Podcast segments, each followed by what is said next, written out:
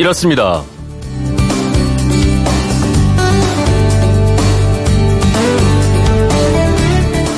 안녕하십니까 전종원입니다. 장마의 태풍까지 겹치면서 곳곳에 물폭탄이 쏟아지고 있습니다.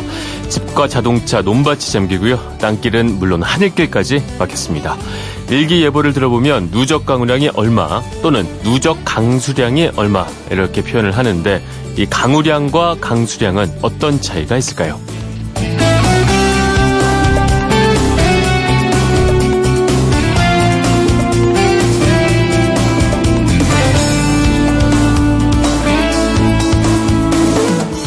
강우량과 강수량은 어떤 차이가 있을까? 그건 이렇습니다. 우리가 사는 지구는 70%가 물입니다. 바다, 호수, 강 같은 곳에 있는 물은 수증기가 돼서 하늘로 올라가는 거죠. 이 수증기는 하늘에서 서로 붙어서 구름으로 변하고 구름은 다시 여러 모습으로 지표로 돌아오게 됩니다. 바로 순환을 하게 되는 거죠. 지표로 돌아올 때는 비로 오거나 눈이나 우박 등으로 내리기도 하는데요. 자, 지금처럼 여름철에 비만 내릴 때는 강우라고 하고요. 비를 포함해서 눈, 우박 등을 다 합친 개념이 바로 강수라고 합니다. 그러니까 비우자를 쓰는 강우보다는 물 숫자를 쓰는 강수가 훨씬 더 큰 개념이겠죠. 자, 비의 신이라는 이름의 태풍 뿌라비룬, 아, 당초 서귀포를 거쳐서 목포를 관통할 것이란 기존 예상 경로를 벗어나서 동쪽으로 방향을 틀었다고 합니다. 오늘 제주도를 거쳐서 내일 저녁쯤에 동해로 빠져나갈 것이라고 것이라는 예상인데 비가 오든 눈이 오든 우리 인간이 하늘을 마음대로 할 수는 없습니다. 다만 이것들을 슬기롭게 극복을 하고 이용할 줄 아는 지혜가 우리에게는 있는 거죠. 자, 이번에도 대비 단단하게 하면서 피해 없이 잘 이겨내야겠습니다.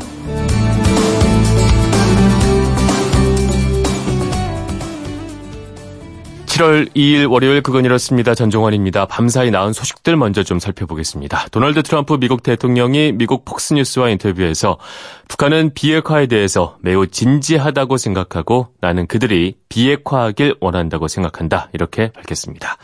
경제협력개발기구 OECD가 최근 내놓은 보고서에 따르면 우리나라의 소득 분포 하위 10%에 속한 가구가 평균 소득 가구로 이동하는 데는 5세대가 걸리는 것으로 나타났습니다. 이것은 OECD 평균인 4.5세대보다 약간 높은 수준인데 한 세대를 30년으로 계산을 하자면 150년이 걸리는 셈입니다. 미국 일리노이주 어, 킬디어에서 열린 KPMG 여자 PGA 챔피언십 대회에서 박성현 선수가 연장 승부 끝에 우승을 차지했습니다. 러시아 월드컵 16강전에서는요, 러시아가 스페인을 승부차기 끝에 이겼고, 크로아티아 역시 승부차기로 덴마크를 물리쳤습니다. 네, 박성현 선수도 그렇고 월드컵도 그렇고 정말 끝날 때까지는 끝난 게 아닙니다. 아, 밤새 열린 월드컵 16강전 두 경기 모두 승부차기까지 갔죠. 아, 객관적인 전력이 아무리 열수라고 해도 또 끝까지 최선을 다하면 얼마든지 좋은 결과를 얻을 수 있다는 걸 월드컵이 보여주고 있습니다. 뭐 돌이켜보면 우리도 끝까지 포기하지 않고 도전을 해서 좋은 결과를 얻었던 경험이나 기억, 한두 가지 정도는 아마 있지 않을까 생각을 해봅니다. 그래서 오늘 문자는요, 끝까지 포기하지 않아서 얻을 수 있었던 좋은 결과에 대한 이야기 한번 나눠봤으면 좋겠습니다. 문자 MBC 미니로 보내시는 건 공짜고요. 아, 휴대폰 샵 8001번으로 보내시는 건 짧은 건 50원, 긴 건 100원의 정보 이용료가 있습니다. 방송에 소개된 분들 가운데 몇 분께는 선물 보내드리겠습니다. 오늘도 여러분의 많은 참여 기다리면서 어, 문자 보내주신 동안 노래 한 곡 듣고 돌아오겠습니다. 빌리 프레스턴입니다. Nothing from Nothing.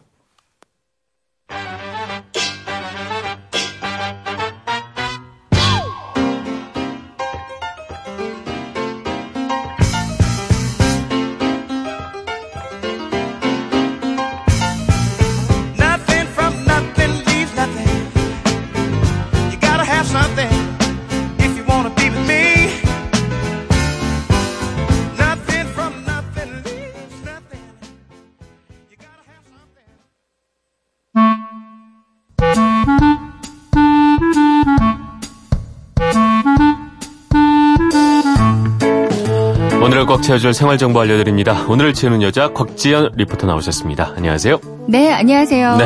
아, 오늘 정말 열심히 준비를 하고 계신데. 아, 급박한 건물 준비하고 있는 것 같습니다. 아, 그러니까요. 오늘은, 네. 비가 많이 와서요. 어떤 정보 준비해 주셨나요? 네, 오늘도 계속 비가 내리고 있습니다. 네. 뭐 여전히 장마 전선 영향 받고 있어서 지금 중부지방, 전라 서해안지방, 일부 경상도 지방 호우특보 발효 중이고요. 네. 대구 쪽에는 조금 전 6시부터 호우주의보가 또 내려졌다고 그래요. 네. 강한 비가 내리고 있거든요. 음. 어, 제부터 지금까지 서울에는 97.5mm, 네. 강원도 정선은 158.5, 서천은 247, 군산에도 268.1mm의 정말 많은 비가 내렸습니다. 네. 뭐 중부지방은 오늘까지, 남부지방은 오늘 낮까지 천둥, 번개, 돌풍을 동반한 강한 비, 많은 비가 이어지는 곳들이 있겠는데요. 네. 이제 태풍 소식도 궁금하실 것 같아요. 맞습니다. 어, 앞서도 조금 얘기해 주셨지만 태풍 프라페로는 일단 내륙으로 올라오지 않고 내일 아침 동쪽 해상을 지나서 일본 쪽으로 향할 것으로 예상된다고 하는데요. 그나마 다행이죠. 그렇죠. 네. 근데 또 내일 또 역시 많은 비가 예상됩니다. 특히 네. 뭐 제주도나 남해안 지방은 강한 비가 내린다고 하니까 네. 이쪽 지방 계신 분들은 조심하셔야 할 것 같아요. 네, 정말 전국적으로 비가 내리고 있는데 다들 좀 비 피해 조심을 하셔야겠습니다. 네, 맞습니다. 어, 특히 오늘 같은 날에는 운전할 때도 무척 조심을 해야 될 것 같아요. 특히 이런 날에 앞에 보면 여기 좀 침수가 되어 있는 것 같은데 지나갈 그렇죠? 수도 있을 것 같고 자칫하다가 좀 문제가 생길 수 있을 것 같을 때, 이럴 때좀 난감하고 어떻게 될지 모를 때가 있는데 어떻게 하는 게 좀 현명한 방법일까요? 운행 중에 갑자기 이렇게 도로가 물에 잠겨 있는 게 보이잖아요. 네. 그러면 아무리 천천히 지난다고 해도 갑자기 시동이 꺼질 수 있다고 합니다. 어.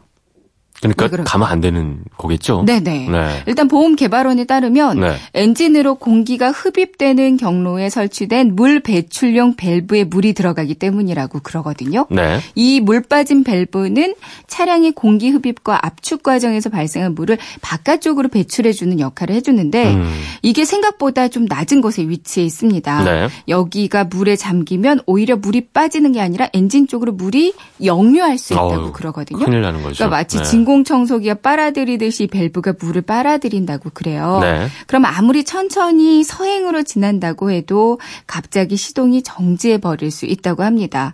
승용차의 경우에는 성인 남성 무릎 높이 정도 음. 그리고 어, 지면으로부터 약 50cm 정도 높이에 설치되어 있기 때문에 네. 바퀴의 절반만 물이 잠겨도 위험할 수 있는 음. 건데요. 이거는 뭐 대형 차량의 경우에도 마찬가지라고 합니다. 그럼 일단 바퀴의 절반 높이 정도만 물이 차 있어도 절대로 진입하면 안 되겠다 이거군요. 그렇죠. 네. 어, 일반 승용차 바퀴 기준으로 한 3분의 1 정도 이하다. 네. 물이 차, 요 정도만 차 있다면 여기는 음. 그래도 운행이 가능하긴 한데요.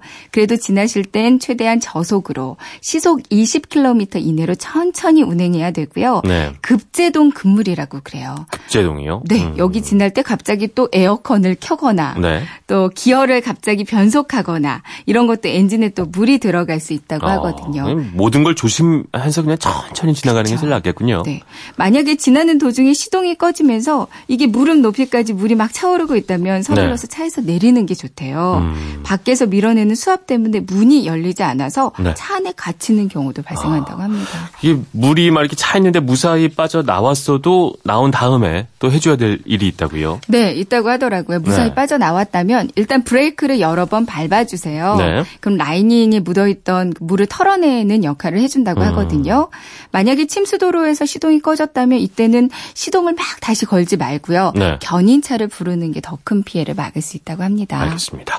보험에 가입이 돼 있으면 피해를 당연히 보상을 받을 수 있겠죠. 그러니까요. 네. 침수 때문에 피해를 입은 경우 자차 보험이라고 불리는 자기 차량 손해 보험 네. 여기 꼭 가입돼 있어야 되거든요.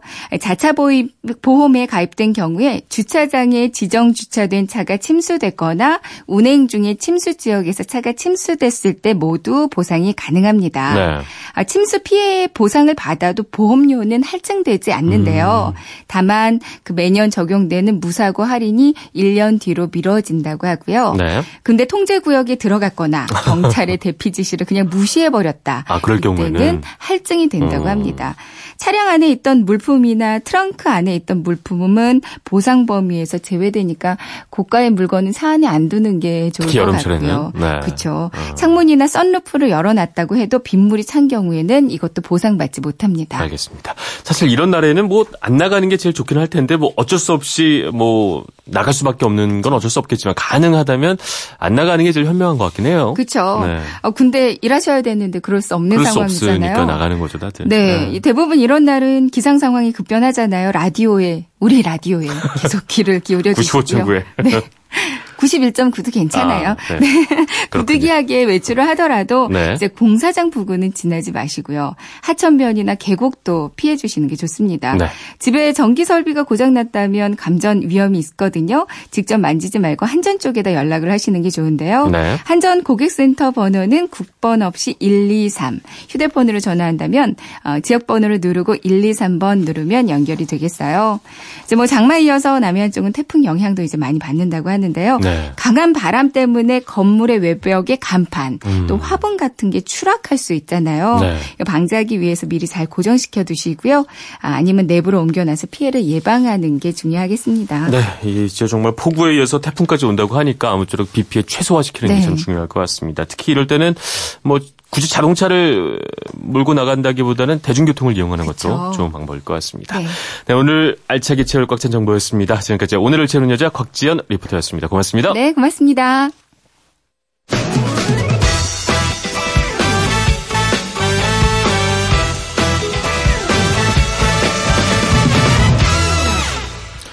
네, 밤새 열린 러시아 월드컵 16강전 두 경기 모두 승부차기로 아, 승자가 결정이 됐죠.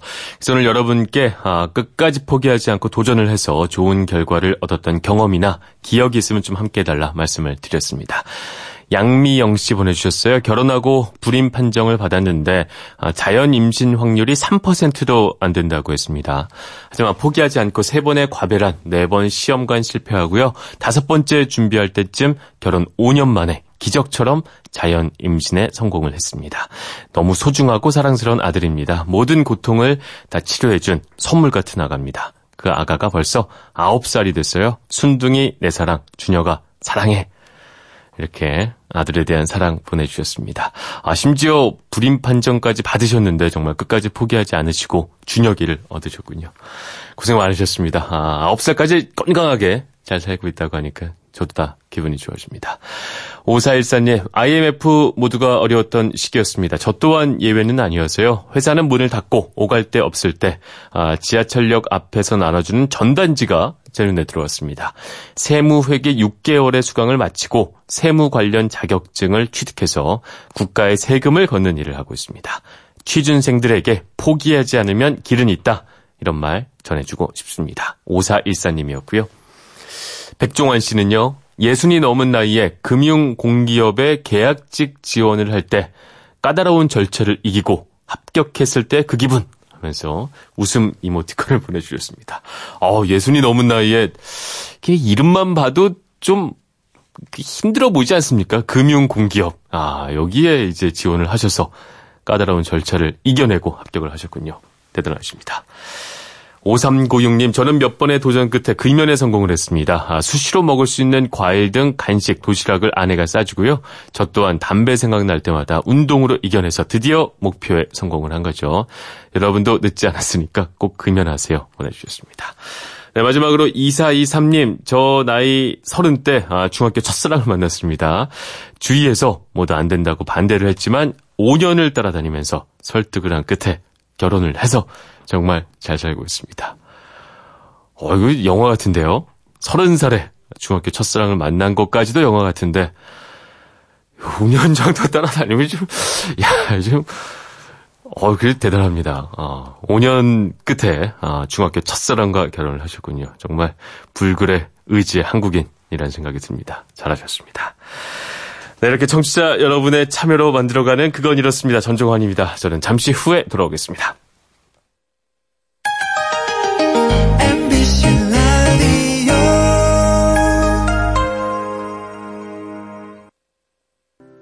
왜라는 말을 다른 나라 사람들은 어떻게 소리낼까요? Why? 세상의 모든 왜라는 궁금증에 대한 대답을 들려드립니다. 궁금증에 대한 가장 친절한 설명서. 그건 이렇습니다.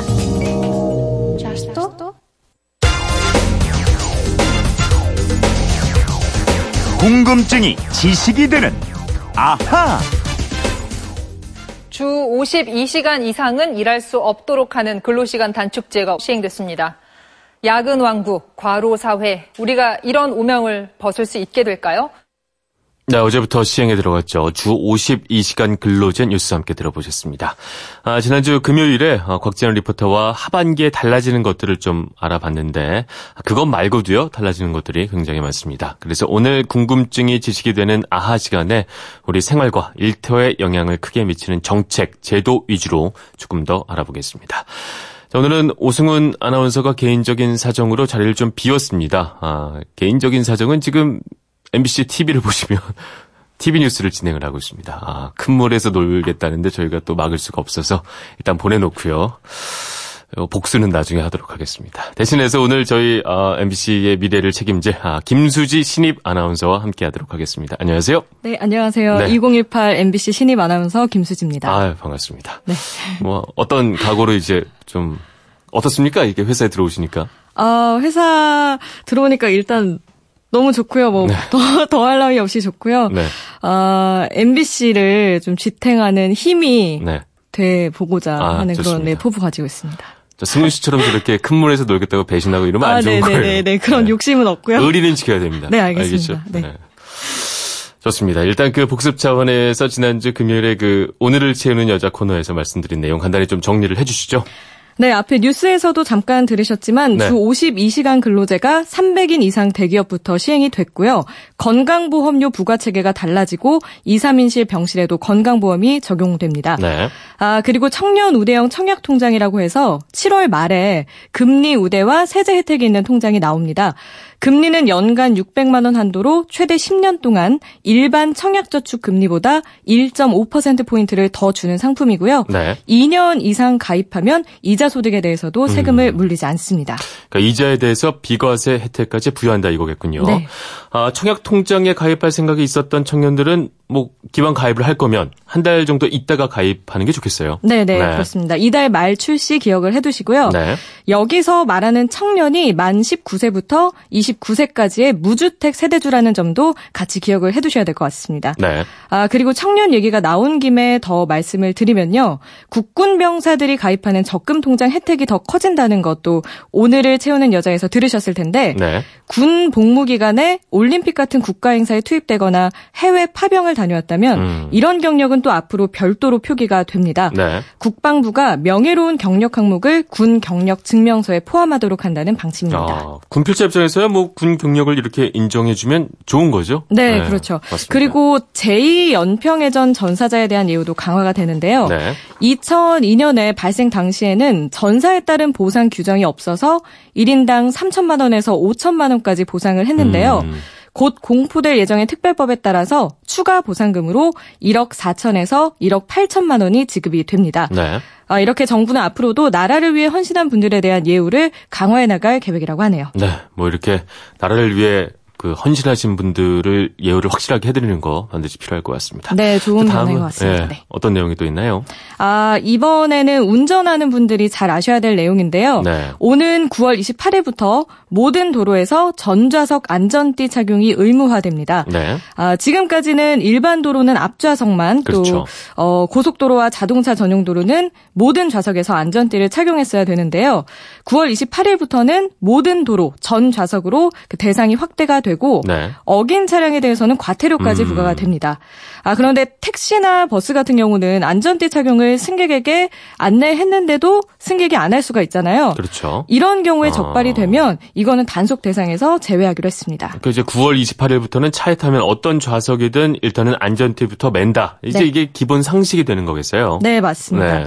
그리고 이 9월 28일부터 또 기억을 하셔야 되는 게 네. 자전거 타는 분들은 술을 마시고 자전거 타시면 처벌을 받습니다. 혈중 알코올 농도 0.05% 이상인 경우에 네. 3만 원의 범칙금이 부과되고 음. 만약에 음주 측정에 응하지 않으면 10만 원의 범칙금이 부과됩니다. 어, 그럼 이제 자전거도 음주 측정을 하겠다는 말이군요. 네네네. 골목골목에서. 네, 맞습니다. 어, 알겠습니다. 자동차든 뭐 자전거든 이제 한두 잔은 괜찮겠지 이런 생각까지도 완전히 좀 버려야 될 것 같습니다. 네, 맞습니다. 음. 아, 그리고 이번에는 소득이 낮은 분들이 좀 알아두시면 좋을 것 같은데요. 네. 주거급여라고 해서 저소득층의 주거비를 지원하는 기초생활보장제도가 있습니다. 네. 중위소득 43% 이하이면서 부양의무자 기준을 충족하는 가구가 음... 받을 수 있는데요. 그 이게 중위소득 43% 이게 약간 좀 어렵잖아요. 그렇죠, 이게 43% 네. 이하라고 하는데 이 정도면 소득이 어느 정도인 계층인 거죠? 어, 일단은 중위소득 먼저 말씀을 드리면 네. 이게 많이 버는 사람부터 못 버는 사람 순으로 쭉 일렬로 세워 놨을 때딱 네. 중간 한가운데 있는 사람의 소득을 말하는데요. 네. 주거급여를 산정할 때 말하는 소득은 월급이 아니라 재산까지 합친 소득 인정액을 말합니다. 네. 근데 이게 올해 4인 가구 기준으로 이 중위소득 인정액이 약 452만 원인데 452만 원의 43%니까 아 194만 원 이하 소득을 생각하시면 되겠는데요. 네. 지금까지는 이 소득 인정액 조건을 충족하면서 동시에 부양 의무자가 없거나 음. 있어도 부양 능력이 없거나 부양받을 수 없는 경우에만 적용이 됐습니다. 그렇죠. 근데 그 부양 의무자 때문에 이제 기준이 좀 달라지는 부분이 있는 거죠. 네, 네, 맞습니다. 네. 10월부터 부양 의무자 기준이 아예 폐지돼서요. 네. 소득 인정액이 중위 소득 43% 이하만 되면 부양 의무자가 있든 없든 주거 급여를 받을 수 있습니다. 맞습니다. 그동안 그 부양 의무자 기준 때문에 형편이 정말 어려워도 네. 혜택을 못 받는다 이런 얘기들이 뉴스에서도 많이 나왔었어요. 네, 맞아요. 복지 사각지대라는 말 많이 들어보셨을 텐데 네. 지적이 많았습니다. 그래서 주거급여에 대한 부양 의무자 기준을 10월부터 폐지를 하는 거고요. 네. 아, 또 주거급여 기능 강화를 위해서 2020년까지 기준 중위소득의 45%까지로 산정 기준을 확대하고 네. 주거급여의 수준도 단계적으로 현실화해 나갈 계획이라고 하네요. 네, 정말 뭐 10월부터는 주거복지 사각지대 이런 말 자체가 좀 사라졌으면 좋겠습니다. 네. 아, 그리고 주거 관련해서 또 달라지는 게 있는데요. 네. 어, 지금은 아파트를 짓기 전에 분양을 하잖아요. 그렇죠. 네, 이거를 선 분양제라고 하는데 앞으로 아파트 공사가 60% 이상 진행돼야 분양할 수 있는 후 분양제를 음. 도입하기로 했습니다. 근데 이게 뭐 모든 아파트에 다 적용되는 건 아닌 거죠? 네, 뭐 워낙 분양 시장에 미치는 영향이 크기 때문에요. 네. 일단은 정부가 통제할 수 있는 부분부터 하는데 올 하반기 분양되는 LH 아파트 600세대를 시작으로 해서 공공 부문은 2022년까지 후 분양제 물량을 70%까지 늘리기로 했고요. 네. 민간 건설업체에 대해서는 택지 공급 우선권, 대출금리 음. 인하 이런 것들로 참여를 유도할 계획입니다. 과거에도 후분양제 한번 도입을 했다가 흐지부지 됐던 제도였던 걸로 기억을 하는데 말이죠. 네, 14년 전에 도입을 했던 제도입니다. 네. 어, 지금도 일부 시민단체에서는 당장 민간업체들까지 확대를 해야 된다 이렇게 주장을 하고 있는데 음. 사실 후분양제가 장단점이 있어요. 네. 뭐 장점 같은 경우는 거의 지어놓고 분양을 하는 거니까 부실 시공이 줄고 음. 중도에 건설업체가 부도나는 경우도 없어집니다. 네. 반면에 이제 단점은 분양 물량이 감소하고 그렇죠. 건설업체들이 분양가를 높일 수 있다는 게 소비자들한테는 부담이죠. 네, 아무래도 뭐 소비자들이 져야했던 뭐 이자도 있을 거고요. 금융 네. 비용을 네. 건설업체들이 부담을 하게 되니까 꺼릴 수밖에 없는 그런 상황이 나올 수밖에 없는 거겠죠. 네, 네 맞습니다. 네. 아, 그리고 또 어르신들이 알아두시면 좋을 내용도 말씀을 드릴게요. 네. 65세 이상 소득 하위 노인 70%에게 지급되는 기초연금이 9월부터 25만 원으로 인상이 됩니다. 네. 약 500만 명의 노인이 이번 인상 혜택을 받을 것으로 보이는데요. 정부는 2021년까지 기초연금을 30만 원으로 인상하는 방안도 추진하기로 했습니다. 음. 네. 아, 되게 바쁘네요. 알려드릴 게 굉장히 많네요. 네, 맞습니다. 네, 그러면. 정보가 넘쳐납니다. 네. 네. 이쯤에서 한번 해보겠습니다. 네. 오늘의 앗 이런 것까지 네, 대학 등록금을 한 푼도 내지 않고 다닐 수 있는 방법을 또 알려드릴게요. 아, 등록금 을 하나도 내지 않고 다닐 수 있는 방법이 있다고요? 네네. 네. 아, 고등학교를 졸업하고 바로 중소기업에 취업해서 일을 하는 근로자들이 많이 있는데요. 네. 3년 이상 중소기업에 재직 중인 고졸 근로자가 오는 9월부터 대학에 진학하게 되면 네. 대학 등록금 전액을 지원받을 음, 수 있습니다. 그러니까 돈을 버는 근로자인데도 등록금을 지원을 해주는 거군요. 네네, 그렇습니다. 네. 그 직장에 다니다가 자신이 부족하다고 느끼는 부분이 있으면 그때 또 대학에 가는 분들도 계시잖아요. 그렇죠. 그 동안에는 고등학교를 졸업하고 3년 이상 중소기업에 재직하면서 대학에 진학한 이른바 후 학습자들은 단지 근로자라는 이유로 그 장학금 혜택에서 소외돼 왔었는데 네. 올 2학기부터 9월부터는 고졸 중소기업 재직자들이 대학에 등록할 경우 음. 등록금 전액을 지원해서 언제든지 학비 부담 없이 학업을 지속할 수 있도록 지원하, 지원을 해드리는 겁니다. 알겠습니다. 하반기에 달라지는 정책과 제도 중에서 우리가 꼭 알아야 할 것들 짚어봤습니다. 본인에게 해당되는 것들을 잘 기억을 해두셨다가 이용하고 활용을 하셨으면 좋겠습니다. 네, 지금까지 궁금증이 제식이 되는 아하 MBC 신입 아나운서 김수지 아나운서였습니다. 오늘 고맙습니다. 네, 고맙습니다.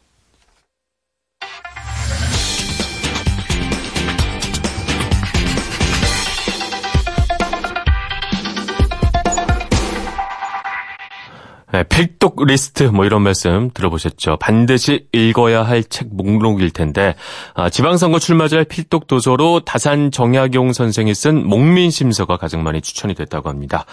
네, 목민 심서는 어떤 내용일지 아, 이제는 출마자가 아닌 민선 7기를 시작하는 지방의 일꾼으로서 이 목민 심서 왜 읽어야 되는지 아, 궁금한 키워드에 대해서 알아보는 키워드 인터뷰 코너. 오늘의 키워드 목민심서에 대해서 다산연구소 박성무 이사장과 이야기 나눠보겠습니다. 안녕하십니까?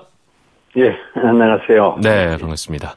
아, 올해로 목민심서가 나온 지 200년이 되는 해라고 하는데, 아, 민선 7기 그 선거할 때도 이제 목민심서 반드시 읽어야 된다. 이런 얘기가 참 많이 나오고 있습니다. 어떤 책이고 어떤 목적으로 만들어졌기에 아직까지도 이렇게 회자가 되는 걸까요? 뭐, 한마디로 말하기는 어려운 책이지만은 네. 당시 그러니까 지금부터 200년 전이죠.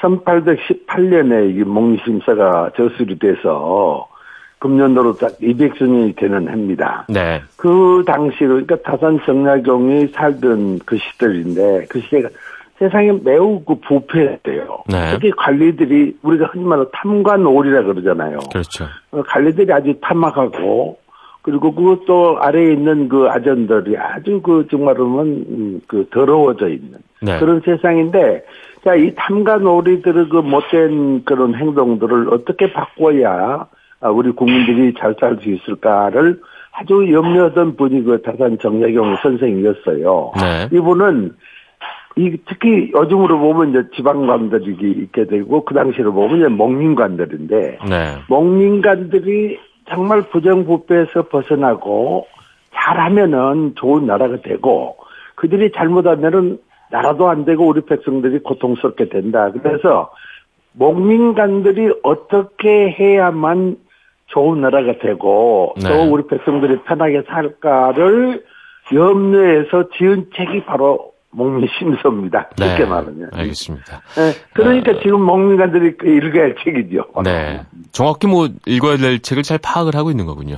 그 목민이란 그렇죠. 단어는 사실 요즘은 잘 안 쓰는 단어이기 때문에 어떤 뜻인지 그렇죠. 설명 좀 그러니까 부탁드리겠습니다. 목, 목이라는 게 이제 기른다는 거 아니에요. 네. 다 목동 그러면 이제 이렇게 소나 양이나 이런 걸 이제 돌봐주고 보살펴주는 것이 목인데 네. 한 한편으로는 목이라는 건 다스린다라는 말도 있습니다. 네. 근데 다사는 백성을 다스린다라는 뜻이 아니라 아까 말한 대로 소나 뭐 양이나 이렇게 아주 연약한 짐승을 강한 맹수로부터 보호해주는 것이 목이거든.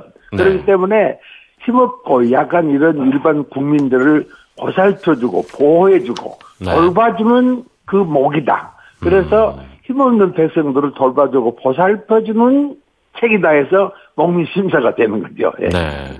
뭐 아까 이제 우리 백성들을 위한 글을 썼다고 했는데 구체적으로 뭐 어떤 내용들이 담겨 있는지 조금 소개를 부탁드리겠습니다. 아 그러니까 이제 백가 그, 그 목민 심사는 네. 아주 방대한 책입니다. 48권으로 48권으로 된 책인데 네.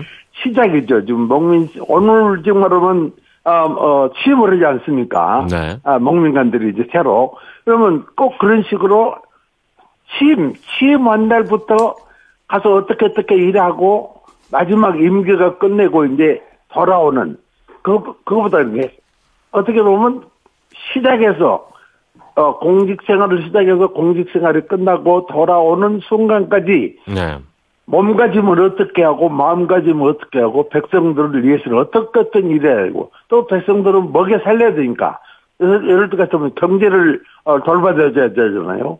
그런 일을 어떻게 어떻게 하라 그러니까 시작부터 끝까지 그런데 그렇게 하려면 어떻게 해야 되냐 두 가지죠. 하나는 자기가 훌륭한 인격을 갖춰야 되고, 네. 뭐 청렴한 마음을 갖춰야 되고, 어, 둘째는 둘째는 하여튼 이 봉사 정신이 있어야 돼. 봉사. 공, 국민을 위해서 나라를 위해서 일체의 자기 사욕이나 사심은 버리고 공정한 마음, 공평한 마음, 공익을 일하는 마음 이렇게 해야만 훌륭한 목민가이 될 수 있다라고 적혀져 있는 책이 바로 이 목민 심서입니다. 네, 알겠습니다. 근데 이제 그 당시에는 왕조 시대였고 말이죠. 지금은 그렇죠. 어쨌든 임명, 임명직대죠. 임명직대. 그렇죠. 이게 좀 제도도 다른데 어. 많이 달라졌죠. 네. 뭐 이 시대에 적용하는데 전혀 상관이 없고 그렇다면 지금의 네. 7기 지방자치 의원들 같은 경우에는 어떤 내용들을 조금 더 아, 시대를 그러니까 넘어서서 참고할 그, 내용들은 어떤 게 있을까요? 그 당시는 그 네. 당시는 네, 에, 임금이 어, 임명을 하잖아요. 목민관이라는 것은 네. 마치 옛날 뭐 임명제라는 것은 우리 우리나라 지금 자치 지방자치도 2000, 어, 1995년부터 지금 지방까지 생겼지. 네. 예전에는 전부 대통령이 아니면 뭐 장관이 다 임명을 했잖아요. 네. 뭐 그, 그 시절로 우리가 돌아가 보면 되는데, 다만 제도가 이제 1995년부터 지방자치 제도가 부활해가지고 목민관들을 지금 우리 이제 국민들이 선출하게 됐잖아요. 네. 그러니까 선출한 사람은 이제 그 오히려 오히려 임명직 때와는 다르죠. 임명직 때는 자기 임명해준 한 사람만 보면은 그 사람들을 마음에 맞게 일해 주면은 정말 그러면 어, 어, 목민관 역할을 잘한다고 볼 수 있는데 지금은 전부 국민들이 한 사람 한 사람이 다 선출이기 때문에 모든 국민들의 마음에 맞도록 온갖 노력을 기울여요. 그러니까 훨씬 옛날에 비해서도 어, 해야 할 일이 더 많고 또 임무가 더 막중해졌죠. 네. 그러니까 그런 의미에서는 자, 우리 그 자기를 선출해주는 국민 한 사람 한 사람 모두를 위해서 일해야 되는 그러니까 임명직들은 더 역할이 크고 더 책임감이 무거운 그런 마음으로 해야 되는데 지금 우리가 보면 오히려 임명직 때부터 한 번 선출만 되면 자기를 선출하는 국민들의 에, 위에 올라가 가지고 오히려 값이 드러난 이런 목민가들이 네. 이런 공직자도 있을 수 있잖아요. 그런 것들을 바다는 이미 목민심세에서 임명직 이건 선출을 가려 없이 목민가에 된 사람은 어떻게 해야 된다 이렇게 돼 있기 때문에 지금 선출이 되었다 하더라도 임명직 때 이상의 그런 노력을 기울여서 국민들의 어, 그걸 국민을 위해서 일하는 그런 목민가에 되면 선출직이나 임명제나 구별 없이 목민심에서 본뜻을 충족시킬 수 있다. 이렇게 알겠습니다. 생각이 되는 거죠. 마지막으로 이제 다산의 말씀 중에서 우리 그 아, 이번에 일을 시작하게 되는 그렇죠. 아, 지방자치관들이 참고할 만한 거 다산의 말씀 중에서 하나만 꼽아주면서 마무리를 하면 어떨까 싶겠는데요. 음, 음. 아 제일 중요한 것이 지금 오늘 뭐 뉴스를 들어보니까 네. 뭐 날씨가 지금 비가 오고 뭐 폭우가 쏟아져서 뭐 피해가 많기 때문에 인명 아, 오늘 뭐라도 그보다 오늘 취임식을 뭐 취소한다 이런 말이 좀 뉴스에 나오던데 네. 타사는 날씨가 좋고 나쁘고 따라서 취임식 그런 것을 하지 말할 거예요. 그게 낭비다 그겁니다. 네. 예를 들면 절대 취임식을 해서는 안 된다.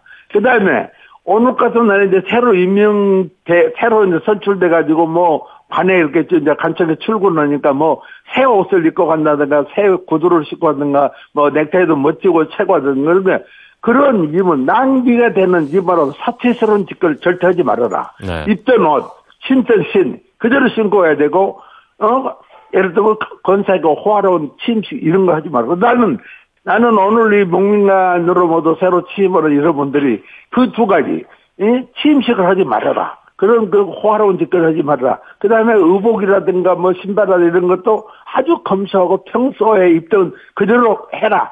이 두 마디만이라도 나는 지켜졌으면 좋다고 저는 생각을 합니다. 네, 잘 알겠습니다. 민선 7기를 시작한 목민관들이 뭐 선생님 말씀 다시 말해서 뭐 다산 말씀이겠죠. 잘 참고를 네. 해서 업무에 활용을 했으면 좋겠습니다. 특히 지금 뭐 네. 태풍 오고 비도 많이 오고 있으니까요. 예, 아, 예. 신경 쓸 게 참 많을 것 같습니다. 좋은 말씀 감사합니다. 지금까지 다산연구소 예. 박성무 이사장님과 이야기 나눠봤습니다. 고맙습니다. 네. 예. 네, 오늘은 비가 얼마나 더 쏟아질까요? 기상청 이온 리포터 연결해 보겠습니다. 날씨 알려주시죠. 네, 주말에 전국에 비가 많이 왔죠. 특히 남해안 일대는 물폭탄이 쏟아졌습니다. 전남 보성을 비롯한 영광과 신안 등 농경지 2천여 헥타르가 침수됐고요. 전북 도심을 관통하는 전주천과 삼천변의 모든 다리 및 도로가 통제된 상황입니다. 오늘도 태풍 뿌라비론 때문에 활성화된 장마 네, 오늘의 마지막 곡 김동률의 출발입니다. 비 피해, 태풍 피해 조심하는 하루 되시길 바라겠고요. 저는 내일 다시 찾아오겠습니다. 지금까지 아나운서 전종환이었습니다. 월요일 아침이죠. 모두 힘내십시오.